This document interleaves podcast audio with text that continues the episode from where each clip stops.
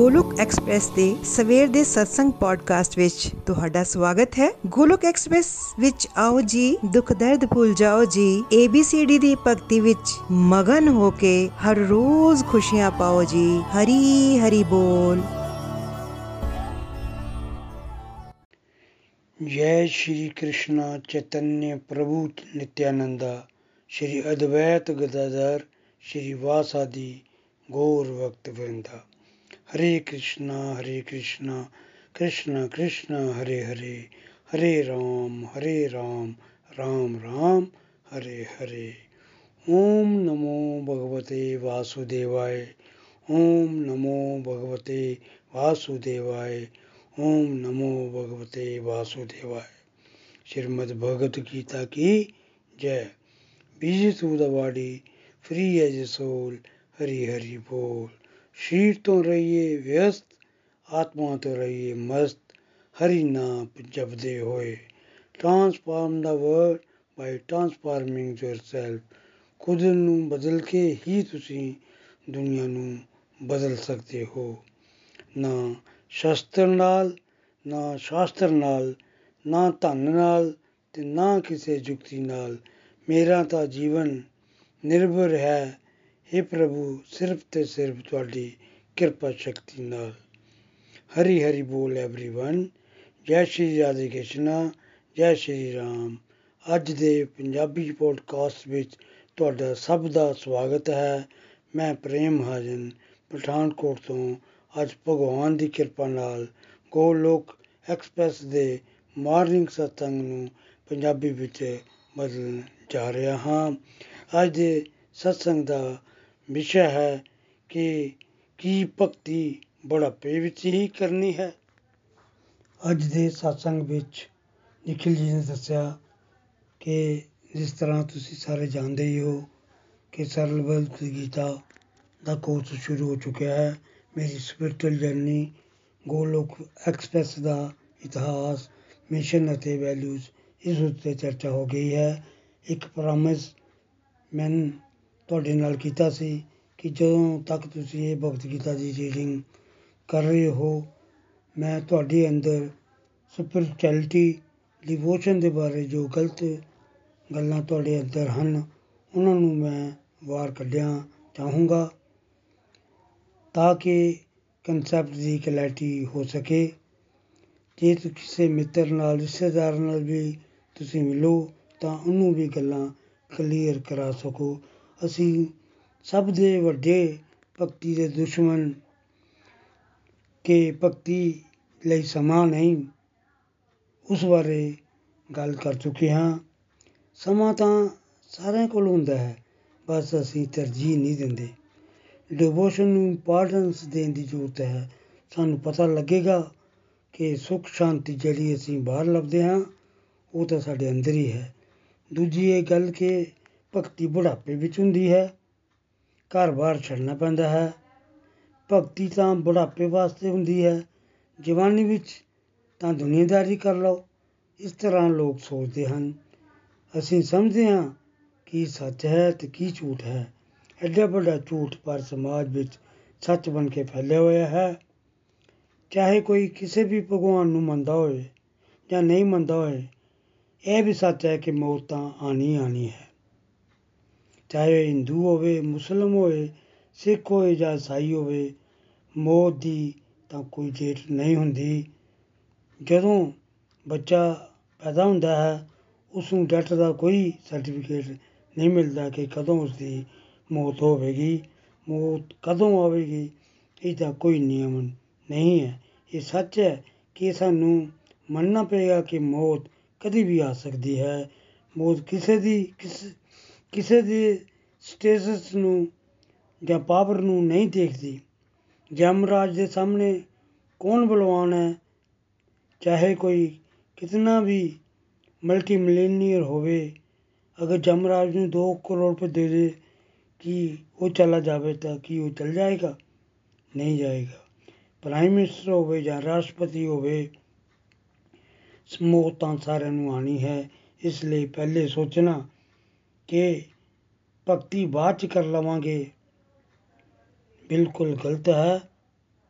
ਆਪਣੇ ਆਪ ਨੂੰ ਠੱਗਣ ਵਾਲੀ ਗੱਲ ਹੈ ਕਿ ਭਗਤੀ ਜਿਹੜੀ ਹੈ ਉਹ ਬੁਢਾਪੇ ਵਿੱਚ ਕਰ ਲਵਾਂਗੇ। ਹੁਣ ਅਸੀਂ ਇਹ ਸਮਝਦੇ ਹਾਂ ਕਿ ਬੁਢਾਪੇ ਵਿੱਚ ਜ਼ਿੰਦਗੀ ਕੀ ਆਸਾਨ ਹੁੰਦੀ ਹੈ? ਨਹੀਂ, ਜ਼ਿੰਦਗੀ ਮੁਸ਼ਕਲ ਹੋ ਜਾਂਦੀ ਹੈ। ਜਦੋਂ ਉਮਰ 60 70 80 ਸਾਲ ਹੋ ਜਾਂਦੀ ਹੈ, ਕਈ ਤਰ੍ਹਾਂ ਦੀ ਬਿਮਾਰੀਆਂ ਲੱਗ ਜਾਂਦੀਆਂ ਹਨ। 올ਡ ਏਜ ਦੇ ਨਾਲ ਕਈ ਮਿਜ਼ਰੀਜ਼ ਜੀਵਨ ਵਿੱਚ ਆ ਜਾਂਦੀਆਂ ਹਨ। ਅਗਰ ਕਿਸੇ ਨੇ ਭਾਸ਼ਾ ਸਿੱਖਣੀ ਹੋਵੇ, ਤਾਂ ਛੋਟੀ ਉਮਰ ਵਿੱਚ ਸਿੱਖੀ ਜਾ ਸਕਦੀ ਹੈ, ਨਾ ਕਿ ਵੱਡੀ ਉਮਰ ਵਿੱਚ। ਵੱਡੀ ਉਮਰ ਵਿੱਚ ਸਿੱਖਣਾ ਮੁਸ਼ਕਲ ਹੋ ਜਾਂਦਾ ਹੈ। ਸਚਿਨ ਨੇ 16 ਸਾਲ ਦੀ ਉਮਰ ਵਿੱਚ ਹੀ ਕ੍ਰਿਕਟ ਖੇਡਣਾ ਸ਼ੁਰੂ ਕਰ ਦਿੱਤਾ ਸੀ। ਹੋਰ ਵੀ ਕਈ ਐਗਜ਼ਾਮਪਲ ਹਨ। ਛੋਟੀ ਉਮਰ ਵਿੱਚ ਜਿਹੜਾ ਇਨਵੋਲਵ ਹੋ ਜਾਂਦਾ ਹੈ ਉਹ ਸਿੱਖ ਜਾਂਦਾ ਹੈ। ਵੱਡੀ ਉਮਰ ਵਿੱਚ ਨਹੀਂ ਸਿੱਖ ਸਕਦਾ। ਡਿਵੋਸ਼ਨ ਲਈ ਸਮਾਂ ਨਹੀਂ ਹੈ ਕਿਉਂਕਿ ਅਸੀਂ ਮਾਇਆ ਵਿੱਚ ਫਸੇ ਹੋਏ ਹਾਂ। ਕੋਈ ਨਾ ਕੋਈ ਬਹਾਨਾ ਡਿਵੋਸ਼ਨ ਨਹੀਂ ਕਰਨ ਦਾ ਲੱਭ ਲੈਂਦੇ ਹਾਂ। ਅਸੀਂ ਮਨ ਦੇ ਦਾਸ ਬਣੇ ਹੋਏ ਹਾਂ। ਜਿਵੇਂ ਕਿਸੇ ਨੂੰ ਭਗਤੀ ਕਰਨ ਲਈ ਕਹੀਏ ਤਾਂ ਉਹ ਕਹਿੰਦਾ ਹੈ ਕਿ ਇਹ ਤਾਂ ਵੱਡੀ ਉਮਰ ਵਿੱਚ ਕਰਨ ਦੀ ਚੀਜ਼ ਹੈ। ਅਜੇ ਤਾਂ ਮੈਂ ਪੈਸਾ ਕਮਾਉਣਾ ਹੈ, ਸ਼ਾਦੀ ਕਰਨੀ ਹੈ, ਬੱਚੇ ਕਰਨੇ ਹਨ। ਅਜੇ ਮੇਰੀਆਂ ਕਈ ਡਿਊਟੀਆਂ ਕਰਨੀਆਂ ਪੈ, ਰਹਿੰਦੀਆਂ ਹਨ ਤੇ ਮੇਰੇ ਕੋਲ ਤੇ ਕੋਈ ਸਮਾਂ ਹੀ ਨਹੀਂ ਡਿਵੋਸ਼ਨ ਲਈ। ਕਰਾਂਗਾ ਡਿਵੋਸ਼ਨ ਜਦੋਂ ਕੋਈ ਕੰਮ ਨਹੀਂ ਹੋਏਗਾ, ਉਦੋਂ ਕਰ ਲਵਾਂਗਾ। ਮਨੁੱਖ ਜੀਵਨ ਦਾ ਉਦੇਸ਼ ਕੀ ਹੈ? ਆਪਣੇ ਰੀਅਲ ਲਾਈਫ ਦੇ ਉਦੇਸ਼ ਨੂੰ ਸਮਝਣਾ। ਅਸੀਂ ਕੌਣ ਹਾਂ? ਕੀ ਕਰਨ ਵਾਸਤੇ ਇੱਥੇ ਆਏ ਹੋਏ ਹਾਂ? ਇਸ ਰਿਸ਼ਤੇ ਨੂੰ ਅਸੀਂ ਜਗਾਉਣਾ ਹੈ ਕਿ ਤੁਸੀਂ ਭਗਵਤ ਧਾਮ ਜਾਣਾ ਹੈ ਜਿਸ ਨੂੰ ਤਾਂ ਸਮਝ ਆ ਗਈ। ਉਹ ਸਮਝ ਜਾਏਗਾ ਕਿ ਭਗਵਤ ਕਿਰਪਾ ਤੋਂ ਹੀ ਭਗਤ ਗਿਆਨ ਪ੍ਰਾਪਤ ਹੋ ਸਕਦਾ ਹੈ। ਉਸ ਨੂੰ ਇਹ ਸਮਝ ਆ ਜਾਏਗਾ ਕਿ ਐਕਚੁਅਲੀ ਕੋਈ ਵੀ ਡਿਊਟੀ ਭਗਵਾਨ ਤੋਂ ਵਿਮੁਖ ਹੋ ਕੇ ਨਹੀਂ ਕੀਤੀ ਜਾ ਸਕਦੀ। ਇਸ ਲਈ ਵੱਡੀ ਉਮਰ ਵਿੱਚ ਸਿੱਖਣਾ ਮੁਸ਼ਕਲ ਹੋ ਜਾਂਦਾ ਹੈ। ਕੀ ਅਰਜਨ ਬੁੱਢਾ ਸੀ ਜਦੋਂ ਉਸ ਨੂੰ ਕੰਪਲਿਕੇਸ਼ਨ ਆ ਗਈ ਸੀ? ਨਹੀਂ ਨਾ। ਕੀ ਪ੍ਰਹਲਾਦ ਭਗਤ ਬੁੱਢਾ ਸੀ? ਉਹ 5 ਸਾਲ ਦੀ ਉਮਰ ਵਿੱਚ ਭਗਤੀ ਵਿੱਚ ਲੱਗ ਗਿਆ ਸੀ। ਤਾਂ ਭਗਤ 7 ਸਾਲ ਦੀ ਉਮਰ ਵਿੱਚ ਹੀ ਉਸਨੇ ਭਗਤੀ ਕਰ, ਕਰਨੀ ਸ਼ੁਰੂ ਕਰਤੀ ਸੀ। ਜਦੋਂ ਉਸ ਨੂੰ ਭਗਵਾਨ ਦੇ ਦਰਸ਼ਨ ਹੋਏ, ਚਾਰ ਕੁਮਾਰ, ਸਨਕ, ਸਨਾਤਨ, ਸਨੰਦਨ, ਸਨਤ ਕੁਮਾਰ ਦੀ ਛੋਟੀ ਉਮਰ ਵਿੱਚ ਹੀ ਭਗਤੀ ਕੀਤੀ ਸੀ। ਭਗਤੀ ਕਰਨਾ ਛੋਟੀ ਉਮਰ ਵਿੱਚ ਰეკਮੈਂਡਡ ਹੈ। ਅਗਰ ਕਿਸੇ ਬੱਚੇ ਨੇ ਡਿਵੋਸ਼ਨ ਸ਼ੁਰੂ ਨਹੀਂ ਕੀਤੀ, ਬਾਅਦ ਵਿੱਚ 50 ਸਾਲ ਵਿੱਚ ਅਕਲ ਆ ਜਾਏ, ਉਦੋਂ ਵੀ ਚੰਗਾ ਹੈ ਭਗਤੀ ਕਰਨ ਲਈ। ਬੈਟਰ ਲੇਟ ਦੈਨ ਨੈਵਰ ਜਿੰਨੀ ਜੰਗ ਏਜ ਵਿੱਚ ਤੁਸੀਂ ਭਗਤੀ ਸ਼ੁਰੂ ਕਰ ਦਿਓਗੇ, ਤਾਂ ਬੱਚਿਆਂ ਨੂੰ ਸ਼ੁਰੂ ਕਰਵਾ ਦਿਓਗੇ। ਉਨਾ ਹੀ ਮਨ ਨੂੰ ਭਗਤੀ ਵਿੱਚ ਲਗਾਉਣਾ ਆਸਾਨ ਹੋ ਜਾਏਗਾ। ਬੱਚੇ ਜਦੋਂ ਲੜਦੇ ਝਗੜਦੇ ਹਨ, ਤਾਂ ਉਹ ਜਲਦੀ ਖੁੱਲ ਮਿਲ ਜਾਂਦੇ ਹਨ। ਜਦੋਂ ਕਿ ਵੱਡੇ, ਹੋ ਸਕਦਾ ਹੈ ਕਿ 25 ਸਾਲ ਹੀ ਲਗਾ ਦੇਣ ਬੋਲਣ ਵਿੱਚ। ਸਿੱਖਣ ਦੀ ਚਾਹ ਕਿਹਨੂੰ ਹੁੰਦੀ ਹੈ? ਬੱਚਿਆਂ ਨੂੰ। ਤੁਸੀਂ ਉਹਨਾਂ ਨੂੰ ਮਿਊਜ਼ਿਕ ਸਿਖਾ ਸਕਦੇ ਹੋ ਹੋਰਸ ਰਾਈਡਿੰਗ ਡਾਂਸਿੰਗ ਸਿਖਾ ਸਕਦੇ ਹੋ, ਹੋਰ ਵੀ ਕਈ ਗੇਮਾਂ ਉਹਨਾਂ ਨੂੰ ਸਿਖਾ ਸਕਦੇ ਹੋ। ਬਚਪਨ ਤੋਂ ਹੀ ਡਿਵੋਸ਼ਨ ਵੀ ਸ਼ੁਰੂ ਕਰਵਾ ਸਕਦੇ ਹਾਂ। ਜਿਉਂ-ਜਿਉਂ ਉਹਨਾਂ ਦੀ ਉਮਰ ਵੱਧਦੀ ਜਾਏਗੀ ਡਿਵੋਸ਼ਨ ਵਧਣੀ ਚਾਹੀਦੀ ਹੈ, ਪਰ ਇਹ ਨਹੀਂ ਕਿ ਡਿਵੋਸ਼ਨ ਹੀ 60 ਸਾਲ ਦੀ ਉਮਰ 'ਚ ਸ਼ੁਰੂ ਕੀਤੀ ਜਾਵੇ। ਕਿਉਂਕਿ ਕੀ ਪਤਾ 60 ਸਾਲ ਜਾਂ 70 ਸਾਲ ਦੀ ਉਮਰ ਹੋਣੀ ਵੀ ਹੈ ਕਿ ਨਹੀਂ ਹੋਣੀ ਹੈ। ਦੂਸਰੇ ਗ੍ਰਾਸਪਿੰਗ ਪਾਵਰ ਘਟ ਜਾਂਦੀ ਹੈ, ਬਿਮਾਰੀਆਂ ਇੰਨੀਆਂ ਹੋ ਜਾਂਦੀਆਂ ਹਨ ਕਿ ਕੁਝ ਵੀ ਨਿਆ ਸਮਝਣਾ ਮੁਸ਼ਕਲ ਹੋ ਜਾਂਦਾ ਹੈ। ਕਿੰਨੇ ਸਿਆਣੇ ਲੋਕ ਉਹਨਾਂ ਨੂੰ ਕਹੋ, ਭਗਤੀ ਦੀ ਗੱਲ ਕਰੋ ਤੇ ਉਹ ਕਹਿੰਦੇ ਕਿ ਸਾਨੂੰ ਕੁਝ ਵੀ ਪਤਾ ਨਹੀਂ ਲੱਗਦਾ। ਤੁਸੀਂ ਆਪ ਹੀ ਸਿੱਖ ਲਵੋ, ਸਾਡਾ ਤਾਂ ਹੁਣ ਜੀਵਨ ਨਿਕਲ ਚੁੱਕਿਆ ਹੈ ਤੇ ਕਈ ਲੋਕ ਡੈਥ ਬੈਡ ਤੇ ਹੁੰਦੇ ਹਨ ਤੇ 18ਵਾਂ ਅਧਿਆਇ ਉਹਨਾਂ ਨੂੰ ਸੁਣਾਤਾ ਜਾਂਦਾ ਹੈ ਕਿ ਮੁਕਤੀ ਮਿਲ ਜਾਏਗੀ, ਪਰ ਕਿਸ ਤਰ੍ਹਾਂ? ਹਮੇ ਕਿਸੇ ਨੇ ਸ਼ਲੋਕ ਪੜ੍ਹ ਲਿਆ ਕਿ ਲਾਸਟ ਮੂਵਮੈਂਟ ਤੇ ਜੇ ਭਗਵਾਨ ਨੂੰ ਯਾਦ ਕਰ ਲਓ, ਤਾਂ ਤਾਂ ਪਹੁੰਚ ਜਾਂਦੇ ਹਨ। ਜਦੋਂ ਅਸੀਂ 40 ਸਾਲ ਦੀ ਉਮਰ ਵਿੱਚ ਵੀ ਫੋਕਸ ਨਹੀਂ ਕਰ ਪਾਏ, ਤਾਂ ਕਿਸ ਤਰ੍ਹਾਂ 60-70 ਸਾਲ ਦੀ ਉਮਰ ਵਿੱਚ ਭਗਤੀ ਕਰ ਪਾਵਾਂਗੇ? ਜਦੋਂ ਸਾਨੂੰ ਪਤਾ ਵੀ ਹੁੰਦਾ ਹੈ ਕਿ ਮੌਤ ਆਉਣ ਵਾਲੀ ਹੈ, ਤਾਂ ਵੀ ਅਸੀਂ ਭਗਤੀ ਨਹੀਂ ਕਰ ਪਾਉਂਦੇ।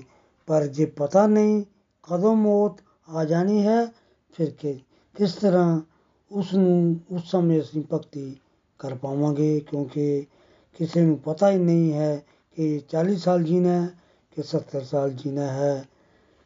ਕਿਸੇ ਨੂੰ ਨਹੀਂ ਪਤਾ ਕਿ ਕਦੋਂ ਮੌਤ ਆ ਜਾਣੀ ਹੈ।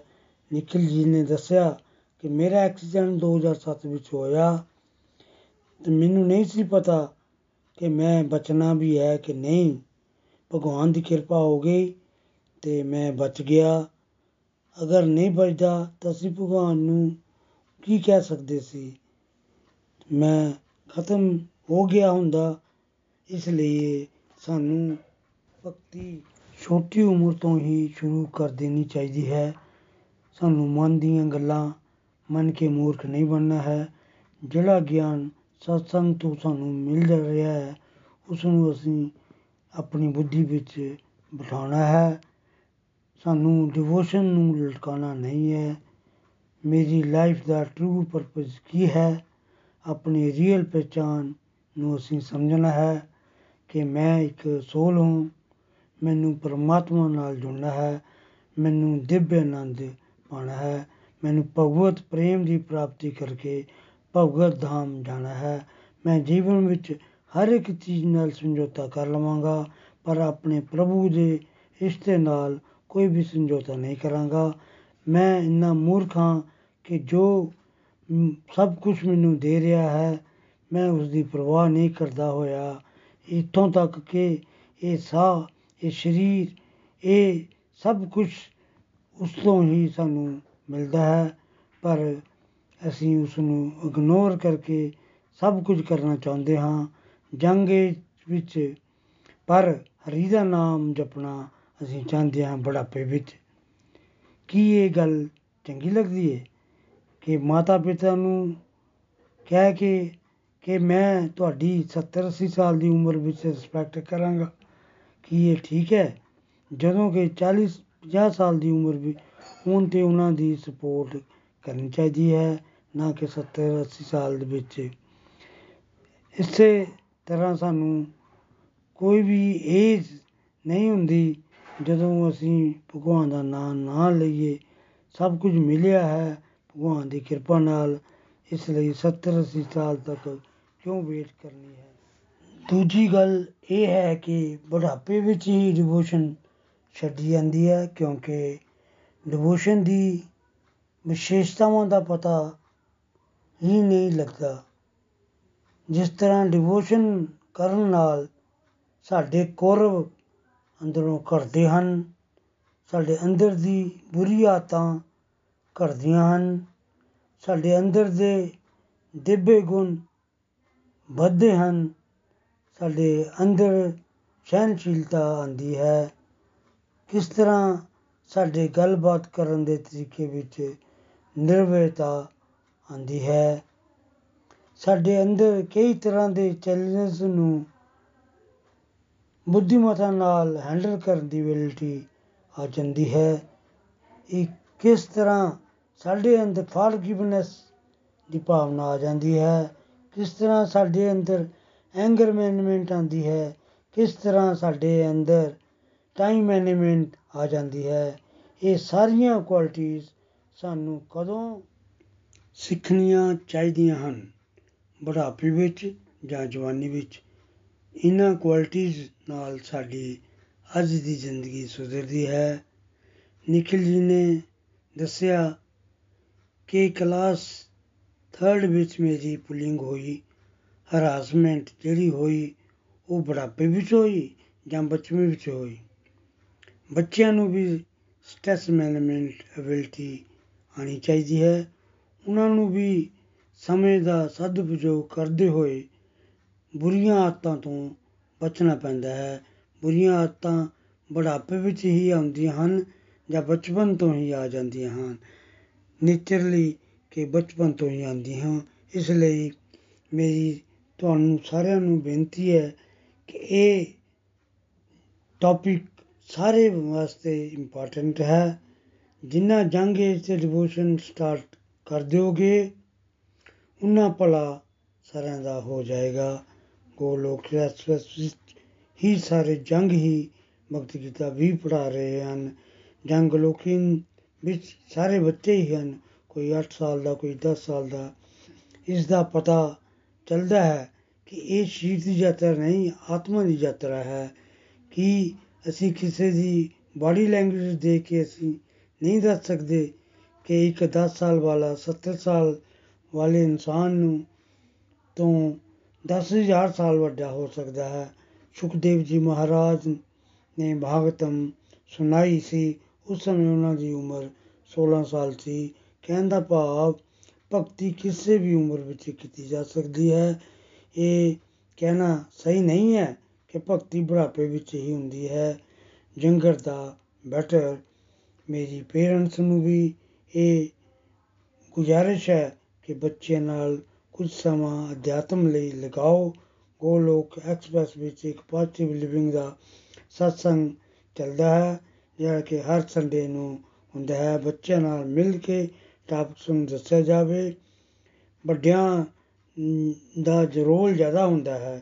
ਬੱਚਿਆਂ ਨੂੰ ਭੋਗ ਦਾ ਕਨਸੈਪਟ ਦੱਸਿਆ ਜਾਵੇ। ਆਪ ਦੀ ਵਾਰੀ ਐਜੂਕੇਸ਼ਨ ਅਤੇ ਇੰਟਰਨਲ ਗਰੋਥ ਦਾ ਕੋਈ ਲੈਣਾ ਦੇਣਾ ਨਹੀਂ ਹੁੰਦਾ।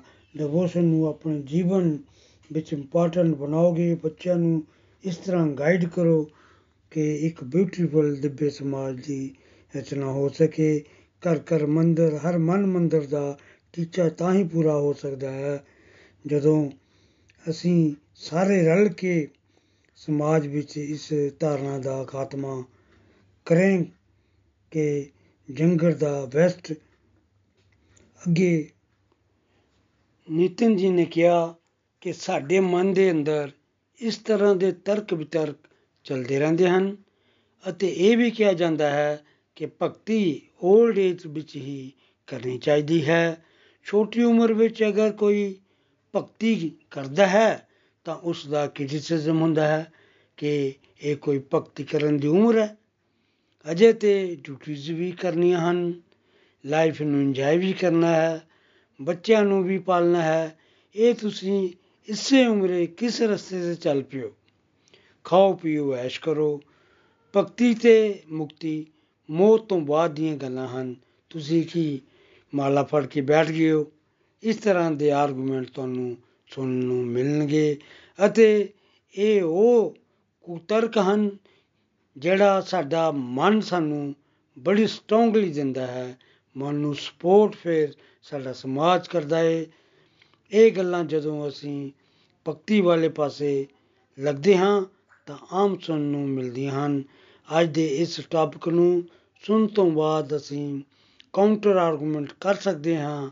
ਐਗਜ਼ਾਮਪਲਸ ਅਸੀਂ ਸ਼ਾਸਤਰਾਂ ਤੋਂ, ਸੰਤਾਂ ਦੀ ਬਾਣੀ ਤੋਂ ਪ੍ਰੀਵੀਅਸ ਘਟਨਾਵਾਂ ਤੋਂ, ਸਾਡਾ ਐਕਸਪੀਰੀਅੰਸ ਕੀ ਦੱਸਦਾ ਹੈ ਅਤੇ ਪ੍ਰੈਕਟੀਕਲ ਲਾਈਫ ਵਿੱਚ ਰਿਕੁਆਇਰਡ ਕੀ ਹੈ ਉਹਨਾਂ ਸਾਰਿਆਂ ਨੂੰ ਆਧਾਰ ਬਣਾ ਕੇ ਅੱਜ ਨਿਖਲ ਜੀ ਨੇ ਜਿਹੜੇ ਜਿਹੜੇ ਵੀ ਪੁਆਇੰਟ ਸਾਨੂੰ ਦੱਸੇ, ਉਹਨਾਂ ਤੋਂ ਪਤਾ ਲੱਗਦਾ ਹੈ ਕਿ ਇਹ ਸਾਰੇ ਕੁਤਰਕ ਹਨ ਜਾਂ ਵਿਤਰਕ ਹਨ, ਸਾਨੂੰ ਇਹਨਾਂ ਨੂੰ ਬਿਲਕੁਲ ਨਹੀਂ ਸੁਣਨਾ। ਅਗਰ ਤਰਕ ਕਿਸੇ ਨੂੰ ਦੇਣਾ ਹੈ ਤਾਂ ਪੁਆਇੰਟ ਨੰਬਰ 1 ਕੀ ਤੁਹਾਡੇ ਕੋਲ ਸਰਟੀਫਿਕੇਟ ਹੈ ਕਿ ਤੁਸੀਂ 올ਡ ਏਜ ਤੱਕ ਜੀਓਗੇ? ਜਵਾਬ ਹੋਵੇਗਾ ਨਹੀਂ। ਜਦੋਂ ਪੁਆਇੰਟ ਨੰਬਰ 2 ਜਦੋਂ 올ਡ ਏਜ ਆ ਜਾਂਦੀ ਹੈ, ਤਾਂ ਅੱਖਾਂ ਤੋਂ ਦਿਖਣਾ ਘੱਟ ਸ਼ੁਰੂ ਹੋ ਜਾਂਦਾ ਹੈ, ਕੰਨਾਂ ਤੋਂ ਸੁਣਨਾ ਘੱਟ ਹੋ ਜਾਂਦਾ ਹੈ, ਸਰੀਰਕ ਸ਼ਕਤੀ ਵੀ ਘੱਟ ਜਾਂਦੀ ਹੈ, ਕਈ ਤਰ੍ਹਾਂ ਦੀਆਂ ਬਿਮਾਰੀਆਂ ਘੇਰ ਲੈਂਦੀਆਂ ਹਨ ਤੇ ਫਿਰ ਉਸ ਵੇਲੇ ਡਿਵੋਸ਼ਨ ਕਰਨਾ ਮੁਸ਼ਕਲ ਹੁੰਦਾ ਹੈ ਸਪੈਸ਼ਲੀ ਉਸ ਵੇਲੇ ਜਦੋਂ ਅਸੀਂ ਪਹਿਲਾਂ ਉਸ ਤਰ੍ਹਾਂ ਦੀ ਕੋਈ ਆਦਤ ਨਹੀਂ ਪਾਈ ਹੋਈ, ਤਾਂ ਇਹ ਕਹਿਣਾ ਕਿ ਭਗਤੀ 올ਡ ਏਜ ਦੇ ਲਈ ਇਹ ਬਿਲਕੁਲ ਗਲਤ ਹੈ। ਪੁਆਇੰਟ ਨੰਬਰ 3 ਜੰਗ ਏਜ ਵਿੱਚ ਅਸੀਂ ਜਲਦੀ ਸਿੱਖਦੇ ਹਾਂ। ਬੱਚਿਆਂ ਨੇ ਡਰਾਈਵਿੰਗ ਸਿੱਖਣੀ ਹੋਵੇ, ਕਾਰ ਚਲਾਣੀ ਸਿੱਖਣੀ ਹੋਵੇ, ਭਾਸ਼ਾ ਸਿੱਖਣੀ ਹੋਵੇ, ਤੋ ਉਹ ਫਟਾਫਟ ਸਿੱਖ ਲੈਂਦੇ ਹਨ। ਉਸ ਵੇਲੇ ਬੱਚਿਆਂ ਨੂੰ ਸਹੀ ਸਾਈਡ ਤੇ ਪਾ ਦਿੱਤਾ ਜਾਵੇ ਤਾਂ ਉਹ ਪੋਜ਼ਿਟਿਵ ਹੋ ਜਾਂਦੇ ਹਨ ਅਤੇ ਉਹਨਾਂ ਨੂੰ ਸ਼ੇਪ ਚੰਗੀ ਤਰ੍ਹਾਂ ਦਿੱਤੀ ਜਾ ਸਕਦੀ ਹੈ। ਪੁਆਇੰਟ ਨੰਬਰ 4 ਅਗਰ ਅਸੀਂ ਜੰਗ ਏਜ ਵਿੱਚ ਦੁਨੀਆਦਾਰੀ ਕਰਾਂਗੇ, ਤਾਂ ਬੁਢਾਪੇ ਤੱਕ ਅਸੀਂ ਦੁਨੀਆਦਾਰੀ 'ਚ ਪੱਕੇ ਹੋ ਜਾਵਾਂਗੇ ਅਤੇ ਫਿਰ ਉਸ ਵੇਲੇ ਡਾਇਰੈਕਸ਼ਨ ਚੇਂਜ ਕਰਨਾ ਬੜਾ ਮੁਸ਼ਕਲ ਹੋ ਜਾਵੇਗਾ। ਇਸ ਲਈ ਭਗਤੀ ਛੋਟੀ ਉਮਰ ਵਿੱਚ ਹੀ ਸ਼ੁਰੂ ਕਰ ਦੇਣੀ ਚਾਹੀਦੀ ਹੈ। ਪੁਆਇੰਟ ਨੰਬਰ 5 ਕੀ ਪ੍ਰੈਕਟੀਕਲ ਲਾਈਫ ਦੇ ਚੈਲੰਜਸ ਨੂੰ ਅਸੀਂ ਬੁੱਢੇ ਹੋ ਕੇ ਡੀਲ ਕਰਨਾ ਹੈ। ਨਹੀਂ, ਜੇਕਰ ਮੁਸ਼ਕਲ ਅੱਜ ਆ ਰਹੀ ਏ, ਨਸ਼ਿਆਂ 'ਚ ਬੱਚੇ ਅੱਜ ਫਸ ਰਹੇ ਹਨ, ਤਾਂ ਉਹਨਾਂ ਨਾਲ ਡੀਲ ਵੀ ਅੱਜ ਹੀ ਕਰਨਾ ਪਏਗਾ।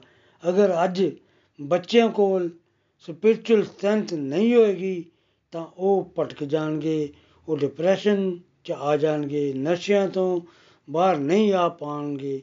ਇਸ ਐਂਗਲ ਤੋਂ ਦੇਖੀਏ ਤਾਂ ਭਗਤੀ ਜੰਗੇ ਤੋਂ ਹੀ ਸਟਾਰਟ ਕਰ ਦੇਣੇ ਦੀ ਲੋੜ ਹੈ। ਇਸ ਲਈ ਭਗਤੀ ਨੂੰ ਪ੍ਰਾਇੋਰਟੀ ਬਣਾਓ। ਅਗਰ ਤੁਸੀਂ ਇਸ ਤਰ੍ਹਾਂ ਨਹੀਂ ਕਰੋਗੇ ਤਾਂ ਤੁਸੀਂ ਮਾਇਆ ਦੁਆਰਾ ਠੱਗੇ ਜਾ ਰਹੇ ਹੋ। ਇਸ ਲਈ ਇਹ ਬੜਾ ਇੰਪੋਰਟੈਂਟ ਹੈ ਕਿ ਅਸੀਂ ਆਪਣੇ ਜੀਵਨ ਵਿੱਚ ਡਿਵੋਸ਼ਨ ਨੂੰ ਛੇਤੀ ਤੋਂ ਛੇਤੀ ਥਾਂ ਦਈਏ। ਇਸ ਲਈ ਸਾਨੂੰ ਚਾਹੀਦਾ ਹੈ ਕਿ ਹਰ ਘਰ ਵਿੱਚ ਮੰਦਰ ਹੋਵੇ, ਔਰ ਹਰ ਘਰ ਵਿੱਚ ਭੋਗ ਲਗਾਉਣ ਦਾ ਕਨਸੈਪਟ ਹੋਵੇ, ਤਾਂ ਕਿ ਬੱਚਿਆਂ ਵਿੱਚ ਚੰਗੇ ਸੰਸਕਾਰ ਆਣ ਅਤੇ ਪਰਿਵਾਰ ਮਿਲ ਕੇ ਭਾਵ, ਬੱਚੇ ਯੰਗਸਟਰਸ ਅਤੇ 올ਡ ਏਜ ਵਾਲੇ ਮਿਲ ਕੇ ਡਿਵੋਸ਼ਨ ਕਰਨ, ਤਾਂ ਭਗਤੀ ਦਾ ਆਨੰਦ ਦੁੱਗਣਾ ਹੋ ਜਾਵੇਗਾ ਅਤੇ ਉਹਨਾਂ ਦਾ ਕਨੈਕਸ਼ਨ ਵੀ ਰੱਬ ਨਾਲ ਜੁੜੇਗਾ। ਇਸ ਲਈ ਡਿਵੋਸ਼ਨ ਨੂੰ ਕਰਨ ਵਿੱਚ ਢਿੱਲ ਨਹੀਂ ਪਾਣੀ ਅਤੇ ਡਿਵੋਸ਼ਨ ਨੂੰ ਅੱਜ ਹੀ ਆਪਣੀ ਲਾਈਫ ਵਿੱਚ ਲੈ ਕੇ ਆਉਣਾ ਹੈ। ਅੱਜ ਦਾ satsang ਬਹੁਤ ਹੀ ਵਧੀਆ ਸੀ, ਬਹੁਤ ਕੁਝ ਸਿੱਖਣ ਨੂੰ ਮਿਲਿਆ। ਗਲਤ ਫਹਿਮੀ ਸੀ ਕਿ ਭਗਤੀ ਬੁਢਾਪੇ 'ਚ ਕਰਨ ਵਾਲੀ ਚੀਜ਼ ਹੈ ਇਹ ਦੂਰ ਹੋਈ। ਵਾਕਈ ਸਾਨੂੰ ਇਹ ਨਹੀਂ ਪਤਾ ਕਿ ਅਸੀਂ ਕਿੰਨੀ ਦੇਰ ਜੀਣਾ ਹੈ ਕਿਸ ਵੇਲੇ ਮੌਤ ਆ ਜਾਣੀ ਹੈ, ਇਸ ਦਾ ਕੋਈ ਵੀ ਪਤਾ ਨਹੀਂ। ਤੇ ਇਸ ਲਈ ਭਗਤੀ ਜਿਸ ਵੀ ਉਮਰ ਵਿੱਚ ਅਸੀਂ ਹਾਂ, ਉੱਥੋਂ ਹੀ ਸਟਾਰਟ ਕਰ ਦੇਣੀ ਚਾਹੀਦੀ ਹੈ।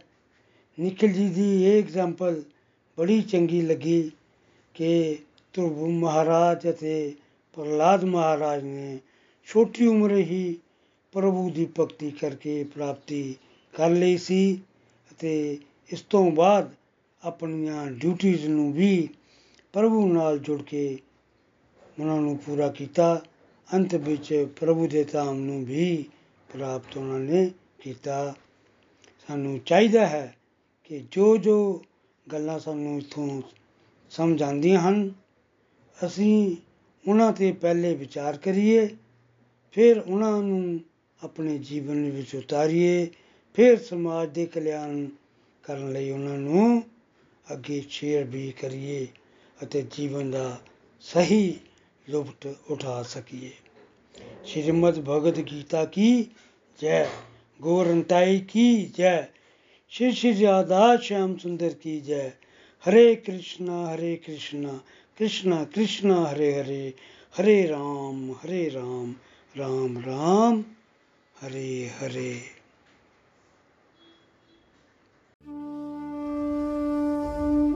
ਗੋਲੋਕ ਐਕਸਪ੍ਰੈਸ ਦੇ ਨਾਲ ਜੁੜਨ ਲਈ ਤੁਸੀਂ ਸਾਡੇ ਈਮੇਲ ਐਡਰੈਸ info@golokexpress.org ਦੇ ਰਾਹੀਂ ਸੰਪਰਕ ਕਰ ਸਕਦੇ ਹੋ ਜਾਂ ਸਾਡੇ WhatsApp ਜਾਂ Telegram ਨੰਬਰ 7018026821 ਨਾਲ ਵੀ ਜੁੜ ਸਕਦੇ ਹੋ, ਤੁਸੀਂ ਸਾਡੇ ਨਾਲ ਫੇਸਬੁੱਕ ਪੇਜ ਜਾਂ YouTube ਚੈਨਲ ਦੇ ਰਾਹੀਂ ਵੀ ਜੁੜ ਸਕਦੇ ਹੋ। ਹਰੀ ਹਰੀ ਬੋਲ।